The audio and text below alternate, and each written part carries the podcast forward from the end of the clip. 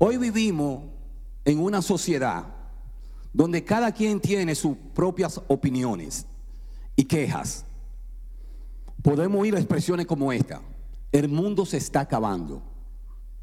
El sistema escolar está con lo de abajo para arriba.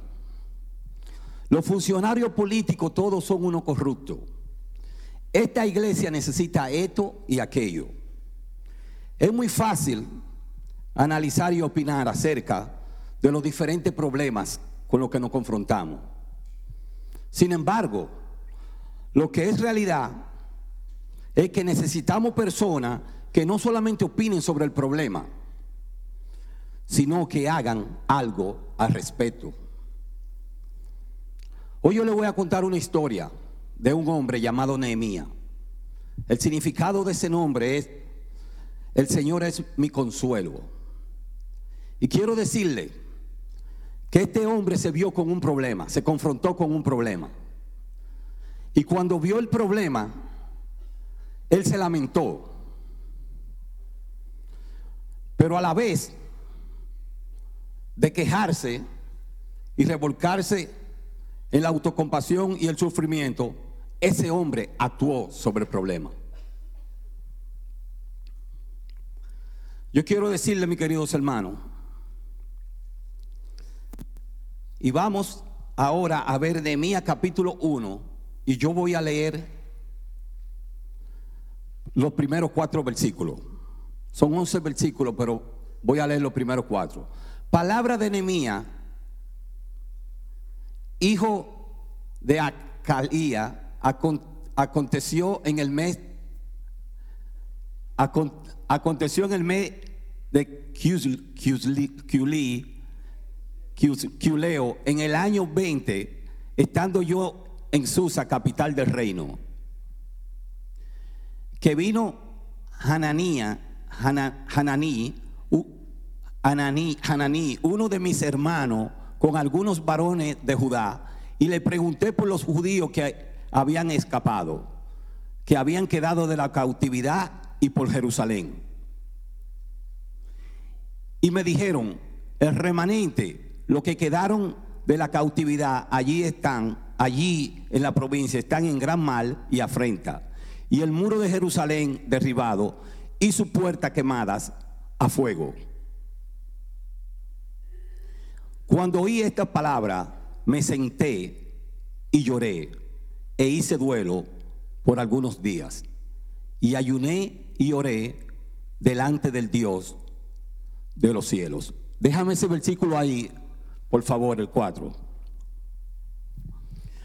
Veamos un poco del contexto histórico acerca de los versículos que he leído. La ciudad de Jerusalén fue destruida en el año 586 antes de Cristo. Completamente destruida fue esa ciudad. Los judíos que vivían allí fueron deportados a Babilonia. Hoy en día ese lugar es lo que, la ciudad que es, Irak. A ese lugar los judíos estuvieron allí por alrededor de 70 años. En el año 538 antes de Jesucristo, se le permitió a un grupo que regresara a Jerusalén, guiado por Zorobabel. El liderazgo de Zorobabel era por derecho y reconocimiento, no solo porque era un descendiente de David, sino que su cualidad de liderazgo era muy poderosa. Pero hubo un problema con Zorobabel. Cuando llegó, ellos comenzaron a construir el templo. Pero vinieron oposiciones a la vida de Zorobabel. Hasta el punto de que él llegó, de que él necesitaba palabra de ánimo para poder seguir trabajando en la obra. Y por eso Dios le mandó a él dos profetas para que le dieran ánimo a seguir la obra. Y aquellos fueron Ageo y Zacarías.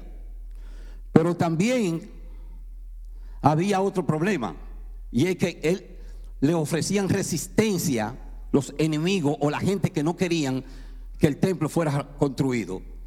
Y él se de, como decimos en nuestro país, tiró la toalla y dijo, yo aquí no, no sigo trabajando más.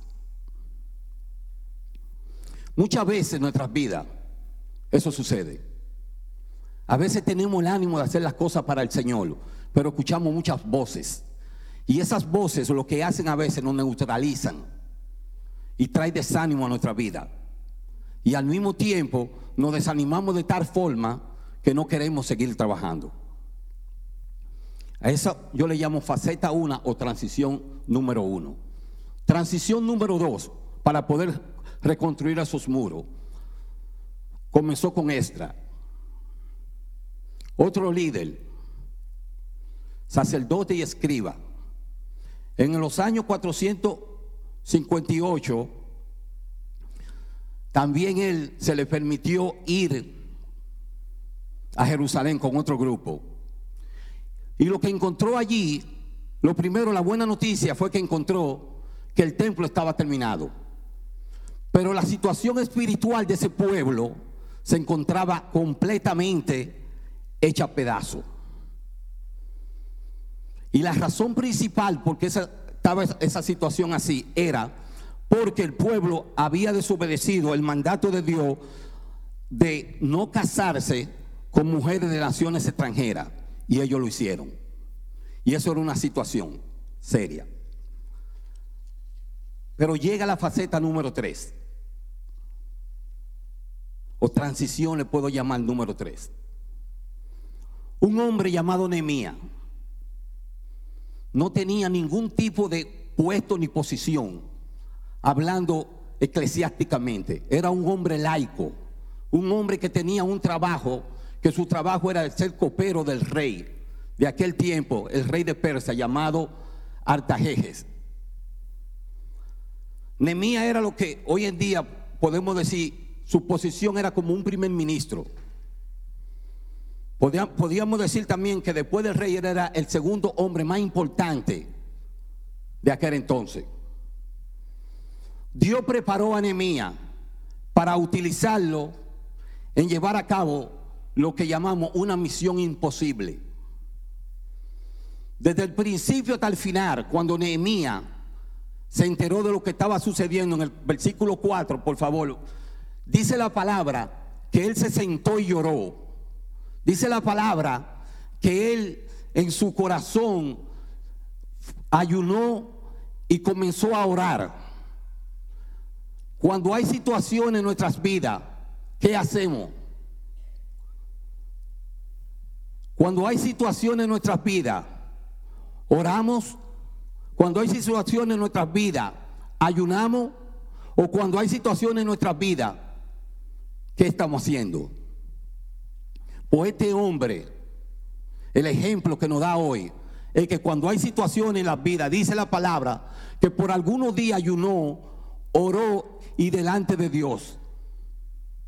Y eso es lo que Dios a ti te dice en el día de hoy. No importa la situación que te encuentre. No importa lo que tú estés pasando en el día de hoy. Ve delante de Dios a tu aposento y ponte a orar de rodillas y tú vas a ver qué cosas grandes van a suceder. Nehemías desde el principio que comenzó y que Dios puso en el corazón de ir a Jerusalén, de día y de noche hacía oración. ¿Por qué oraba Nehemías? Yo me pregunto. Y quizá también esa sea la pregunta que usted se hace. Pues le voy a decir por qué él oraba. Primero, porque eso demostraba que él dependía de Dios, no de su fuerza. Por eso oraba Nehemías. Y por eso nosotros debemos de orar también. Segundo, porque cuando él oraba, él sentía que su carga era más ligera. No había mucho peso. Cuando usted está distribulado, cuando usted se siente ah, con ansiedad, cuando vienen noticias malas, póngase a orar y usted va a ver cómo Dios trae tranquilidad al corazón suyo. Y tercero, porque cuando usted ora, el poder de Dios es manifestado. Cuando oramos y le pedimos a Dios que tome control de nuestros planes, lo imposible se vuelve posible. Eso es cuando oramos. En el año 445 antes de Cristo, Nehemías pidió ir a Jerusalén. Y ese fue el tercer grupo que se le permitió llegar allá.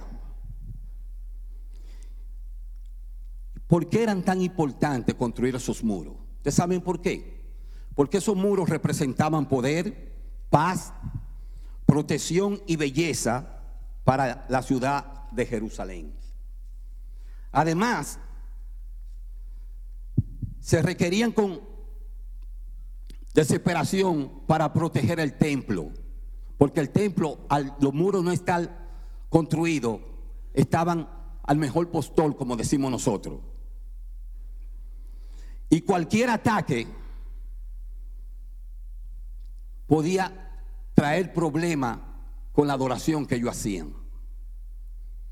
Imagínense esta misma iglesia, donde nosotros no tengamos un control de seguridad o protecciones, y que cuando estamos aquí nos vayamos o dejamos la iglesia abierta, esto queda al mejor postor. Y eso es lo que estaba sucediendo en aquel entonces, cuando los muros ya estaban caídos. A los muros no estar, no estar construido el templo donde ellos iban a adorar a Dios, no se sentían seguros en ir a adorar a Dios. Pero yo le voy a decir algo en el día de hoy. Cualquier sentimiento de inseguridad o falta de confianza, yo le digo a usted que en el día de hoy, órele a Dios y yo le garantizo a usted que todo ese tipo de sentimiento, el Señor lo va a remover de usted y lo que va a traer en su corazón es paz y tranquilidad. Cuando de mí entró en escena, ¿usted sabe qué sucedió? Los muros de Jerusalén habían estado derribados por mucho tiempo. ¿Y cuál era el problema principal? Los habitantes estaban indefensos de aquel entonces. Sin protección alguna se sentían ellos. Los habitantes eran vulnerables a los ataques y provocación de cualquier enemigo que quisiera atacarlo. Se sentían indefensos, desalentados y derrotados. Jerusalén con sus muros destruidos era un símbolo de derrota y, de desamparo. Era, ellos eran eh, causa de burla, porque decían Dios lo abandonó. Eso es lo que decían. Cuando leo esos versículos del 1 al 4. Lo que estamos leyendo aquí es el diario personal de Nehemías. Ese es su diario personal. él está hablando de él en esos versículos y en lo que viene más adelante.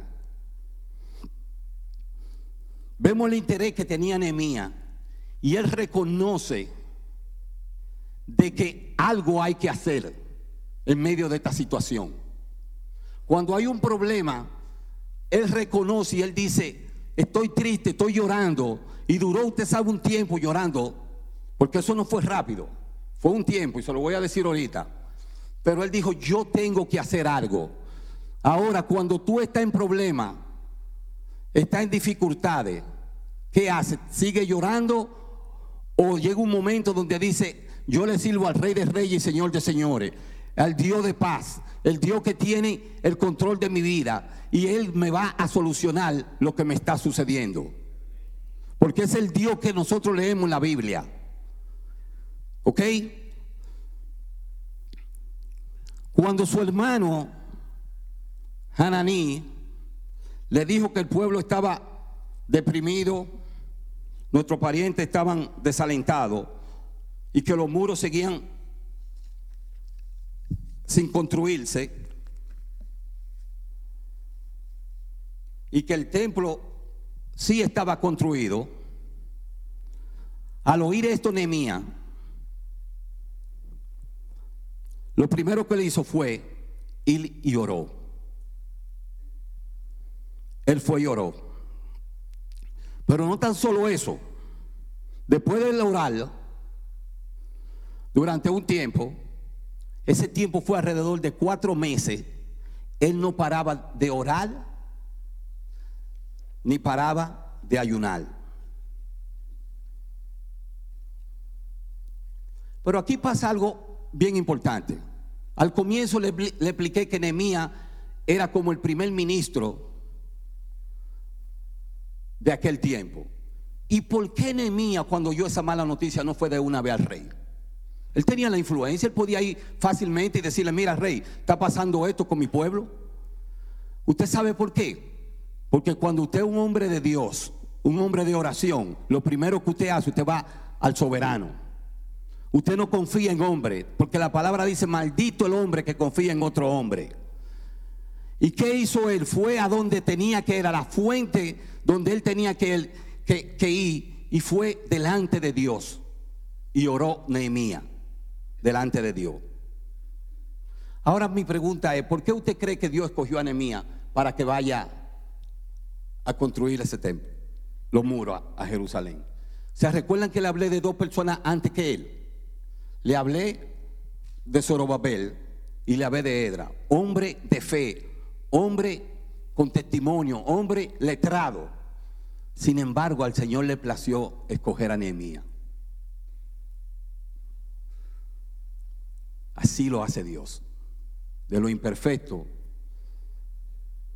Él hace lo perfecto. ¿Habrá tenido algo que ver con su vida de oración?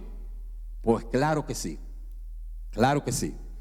Hay tres razones por las cuales Nehemías fue escogido. Y les voy a decir la número uno. Ah, ponla por favor Nehemías basaba sus peticiones en el carácter de Dios. Esa es la número uno.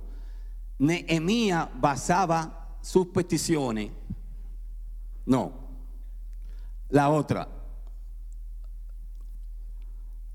Parte uno. Ok, Nehemías era sensible ante las necesidades que veía a su alrededor.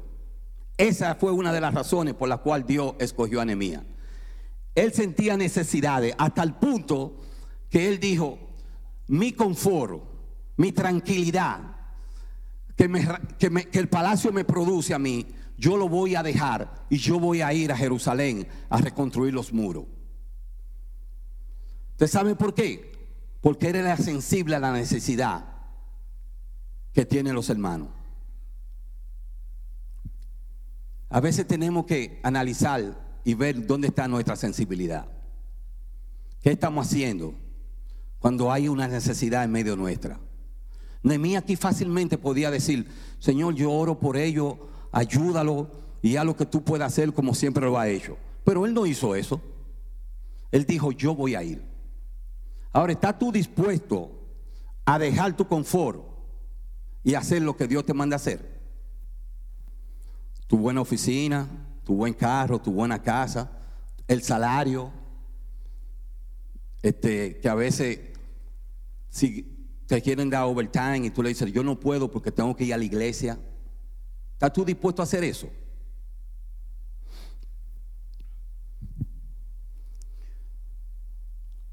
Cuando oyó que el pueblo estaba deprimido, desalentado, derrotado, él tomó en serio esa situación y lo llevó en lo más profundo de su corazón. Nemía era digno de confianza. El Señor tenía confianza en Nemía. ¿Ustedes saben por qué él tenía confianza en Nemía? Porque todo lo que él hacía, lo hacía con seguridad y lo hacía fielmente. Por eso el Señor tenía confianza en Nehemías. ¿Ustedes saben lo que dijo Nehemías? Heme aquí, envíame a mí. Eso fue lo primero que él dijo. interesante, porque ¿qué es lo que era Nehemías? Un copero. Él no era constructor. Pero sin embargo, él estaba confiando en el poder de Dios. Y así como él lo llamó, él lo iba a respaldar y lo iba a capacitar para hacer lo que tenía que hacer. Porque así es que Dios hace. Cuando Él llama, Él respalda. Cuando Él llama, Él equipa. Cuando Él llama, cualquier necesidad que tú tengas, Él la va a cubrir. Él no tenía la habilidad necesaria para hacer ese trabajo. Pero usted sabe que tenía anemia. Un corazón dispuesto. Eso tenía anemia. Un corazón dispuesto.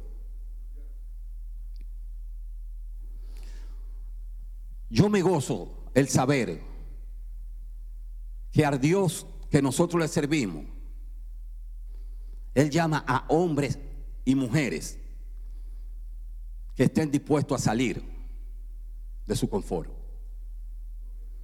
Aquellos que estén dispuestos a decir lo mismo que dijo Nehemías y sacrificar por amor a la obra de Él lo que tengan que sacrificar, Él, él lo respalda. ¿Por qué? Porque él, Dios ve un corazón dispuesto en cada uno de ustedes que están en esa disposición. Ustedes saben algo, que todo se levanta o se derrumba según la disposición de su corazón. De acuerdo a tu corazón, las cosas buenas van a pasar. O de acuerdo a tu corazón, las malas también van a pasar. Ahora mi pregunta que yo le hago a ustedes es, ¿qué estás tú dispuesto a dejar para solucionar los problemas que Dios te ha revelado en tu vida. Nuestro hermano Gary habló aquí de la finanza de nuestra iglesia. Y esa es una situación. ¿Qué estamos dispuestos a hacer? No tienen que contestarme, solamente lleven eso a su corazón. ¿Estás tú dispuesto a seguir los ejemplos de Nehemías? Antes de Nehemías actuar, lo primero que él hacía, él oraba. Luego tomaba acción. Después organizaba su plan. Después motivaba a todos aquellos que estaban alrededor. Y por último, era un buen administrador. Esa era la cualidad de Nehemías. Por esa, por esa razón lo escogió Dios. Para realizar esa misión imposible. Déjeme decirle algo aquí. En estas tres facetas o tres transiciones había un común denominador. ¿Y ustedes saben quién eran? El pueblo. El mismo pueblo, la misma gente que encontró Zorobabel, fue la, la misma gente y el mismo pueblo que encontró Edra, y fue el mismo pueblo y la misma gente que encontró Nehemías. Pero aquí viene lo interesante. ¿Y qué sucedió que no se pudo hacer nada con Zorobabel, solamente construir el templo? O con Esdra, que no pudo hacer solamente resolver la situación espiritual del pueblo. Pero con Nehemías se pudo hacer las tres cosas. Templo ya construido. Situación espiritual ya resuelta. Pero había un problema en ese pueblo. Y era que había una depresión entre ellos y un desencanto. Ya ellos no tenían ánimo de hacer nada. Llevaban muchos años con esos muros caídos.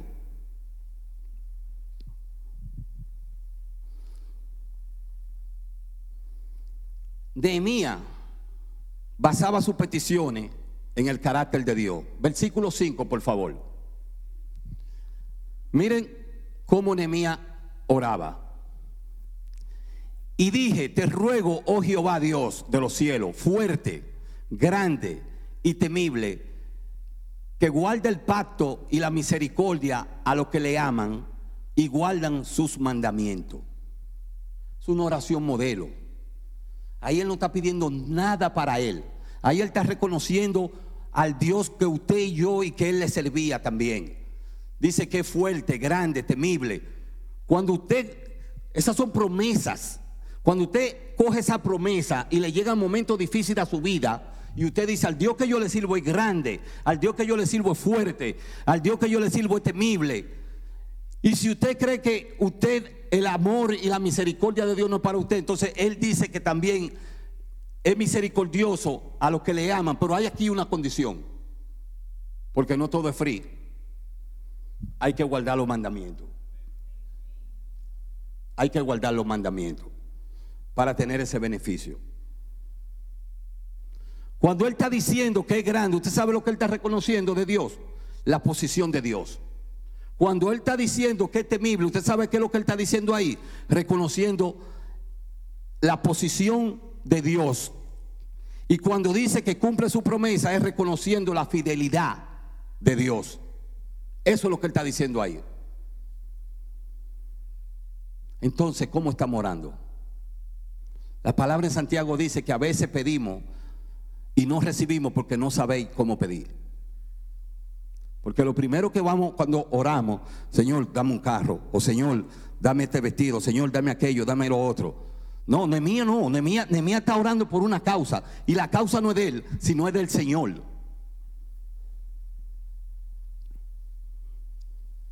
Nemía estaba bien consciente que el problema de Jerusalén era serio.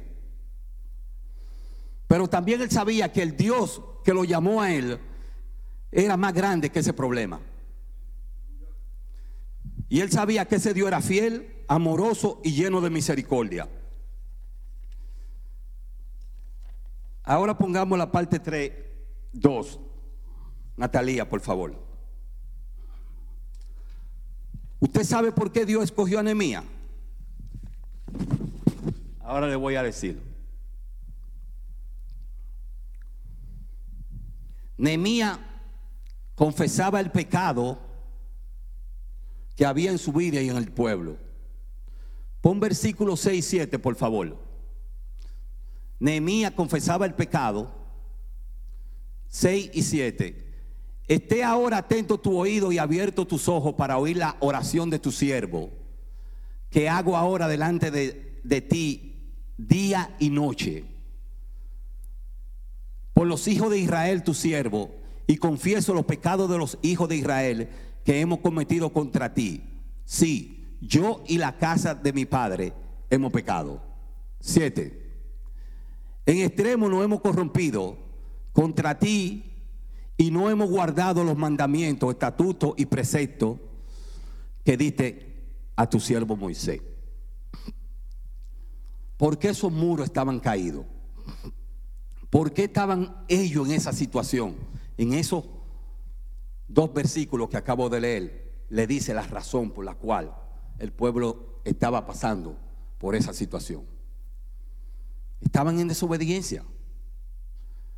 Y cuando estamos en desobediencia, Dios es santo.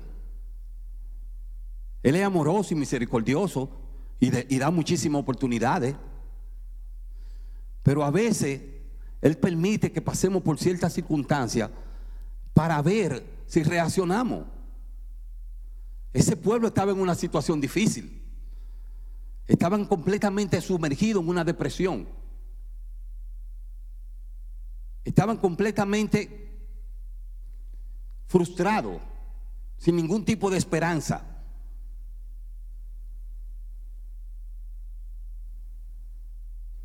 Pero qué bueno saber que Dios usa gente, así como usó a también Él puede usarnos a cada uno de nosotros.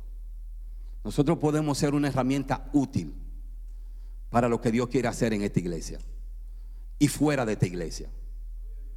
Ahora está o está que usted le obedezca a lo que Él quiere hacer con su vida. Si usted está sentado en esa banca en el día de hoy, no es casualidad. Cada uno de ustedes, Dios tiene un propósito para con su vida, así como lo tuvo con Nehemías. Quizá Él no te va a mandar a Jerusalén a levantar los muros porque ya están levantados. Porque quizá Él te va a mandar a cualquier otro país donde se necesita, Perú, Colombia, cualquier otro país. Y quizá no te tiene que mandar muy lejos porque aquí, aquí mismo, dentro aquí de Tampa, hay muchas necesidades también.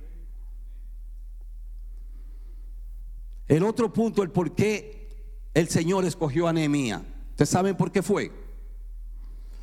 Nehemías reclamó la promesa de Dios.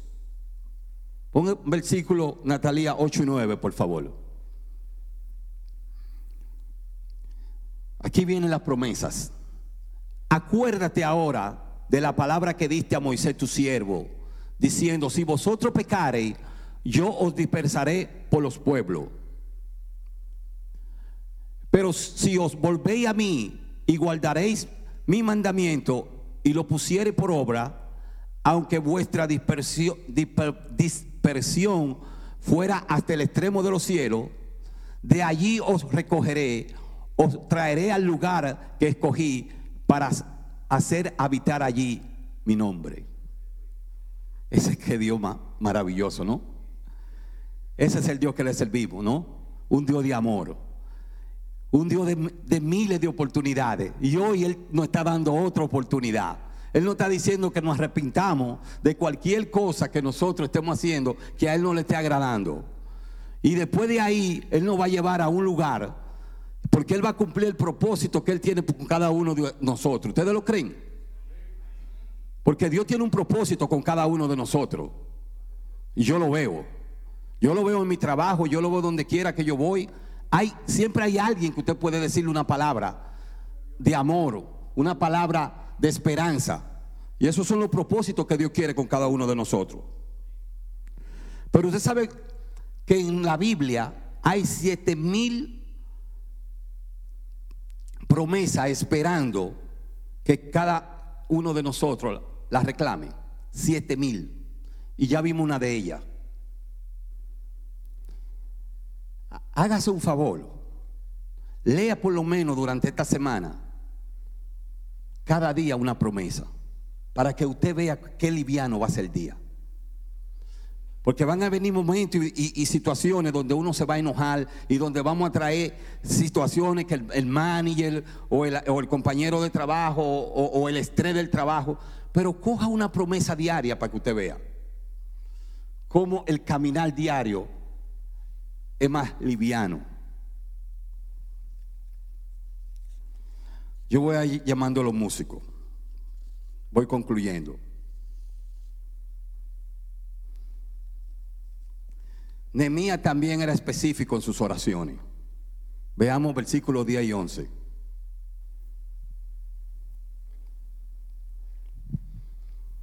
Ellos pues son tu siervo y tu pueblo lo cual redimiste con tu gran poder y con tu mano poderosa. Te ruego, oh Jehová, esté ahora atento tus oídos a la oración de tu siervo y a la oración de tus siervos, quienes desean reverenciar tu nombre. Concede ahora buen éxito a tu siervo y dale gracia delante de aquel varón, porque yo servía de copero al rey.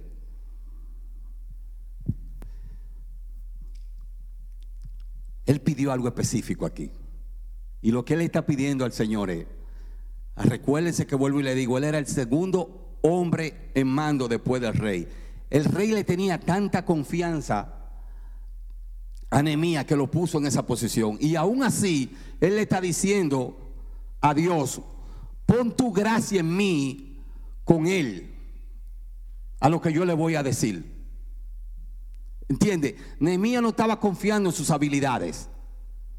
Él estaba confiando en la gracia y la guianza de nuestro Señor.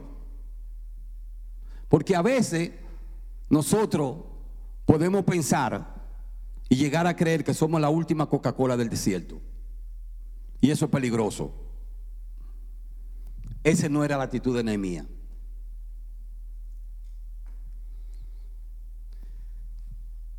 El mal. Ve tocando. Yo voy a concluir con esto. Son con dos, con dos preguntas.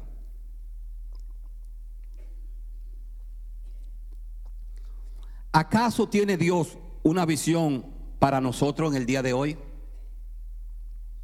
Claro que sí. Él tiene una visión para nosotros. Hay muros entre nosotros que necesitan ser reconstruidos en el día de hoy. Claro que sí. Claro que sí. Yo quiero ahí donde usted está. Cierre sus ojos, por favor. Cierre sus ojos.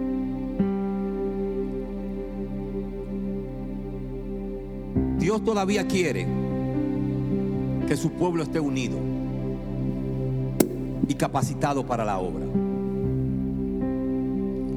Cuando reconozcamos que hay profunda necesidad entre nosotros y confesemos nuestro pecado, Dios puede darnos la visión y el deseo de, de construir lo que Él quiera construir con tu vida. Con esa visión podemos movilizar a la gente a orar y a desarrollar juntos un plan de acción. Nosotros hemos declarado en esta iglesia el mes de junio, mes de oración. Para que nuestro Dios nos ayude con nuestros planes, que son sus planes, no los nuestros. Así como ayudó a Nehemías, Él también nos va a ayudar a nosotros. No es menos cierto que encontraremos resistencia, oposición, como la tuvo Nehemías, con Zabalá, Tobía y otros que trataron de detener la obra a través de insulto, amenaza y sabotaje. Pero el Señor está con nosotros. Dios está con nosotros. Iglesia Puente de Vida, sigamos firmes como lo hizo Nehemías y continuemos trabajando en la obra con una mano y con la otra mano sujetando la espada que es la Biblia. Si Dios es con nosotros, ¿quién contra nosotros? Así como Dios le mostró su amor y fidelidad a Nehemías, que en 52 días terminó los muros, Él terminará el propósito y el plan que tiene con nuestra iglesia.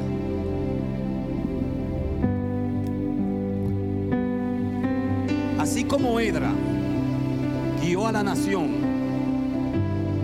en la alabanza y en las instrucciones bíblicas de aquel entonces, y esto llevó al pueblo a una reafirmación de fe y a un avivamiento.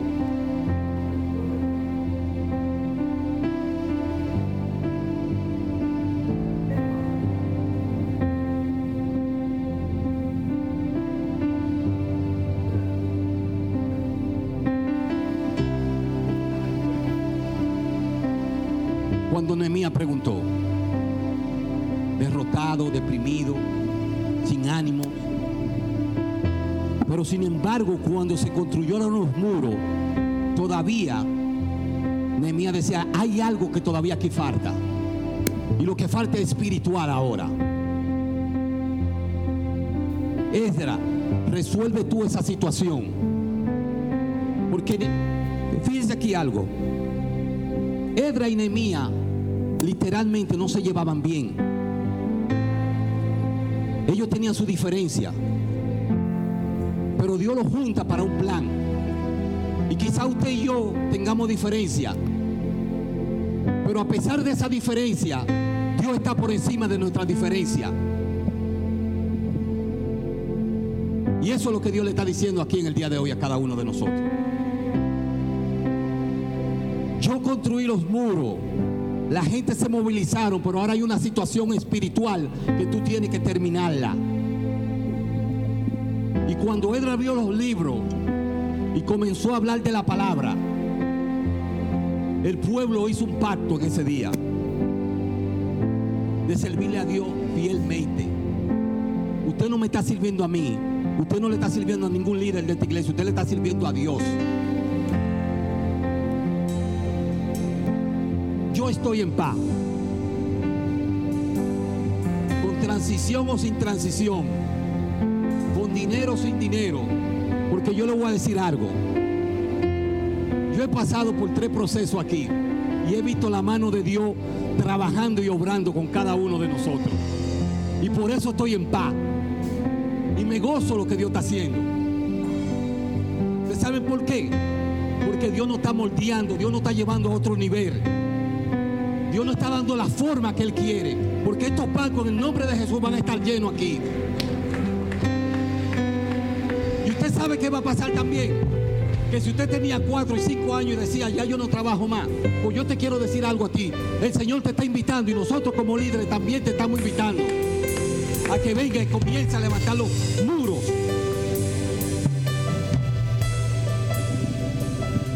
Aleluya. Bendito Dios. Yo le doy gracias a Dios. Por el liderazgo de esta iglesia. Gracias a la Junta. Gracias a cada uno de ustedes que trabaja en diferentes departamentos. Y quizá usted dice, pero yo no trabajo ninguno. Claro que sí. Que usted trabaja. El solamente decirle a un hermano nuevo que entre por ahí, Dios te bendiga, bienvenido, usted está trabajando.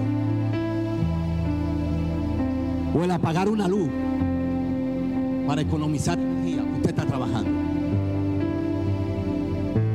Yo le doy gracias a nuestro obispo y la conferencia y nuestro superintendente, que cuando me miraron hacia los ojos me dijeron, Rudy, nosotros creemos en ti, creemos en el grupo de sí en sí que están ahí contigo. Y nos dieron la oportunidad. Ellos no tenían que hacerlo, pero nos dieron la oportunidad. ¿Usted sabe por qué? Porque ellos creen en nosotros. Y creen en el liderazgo de esta iglesia.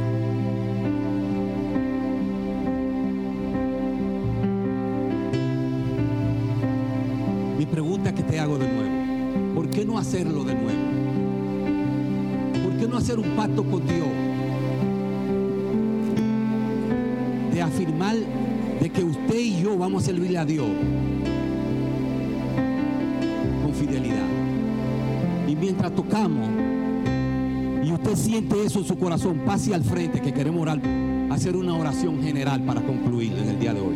Mientras está tocándose esta alabanza, si usted siente la usted siente el compromiso con Dios, no con ningún hombre, de serle fiel a Dios y a esta iglesia, yo lo invito a que pase hacia adelante.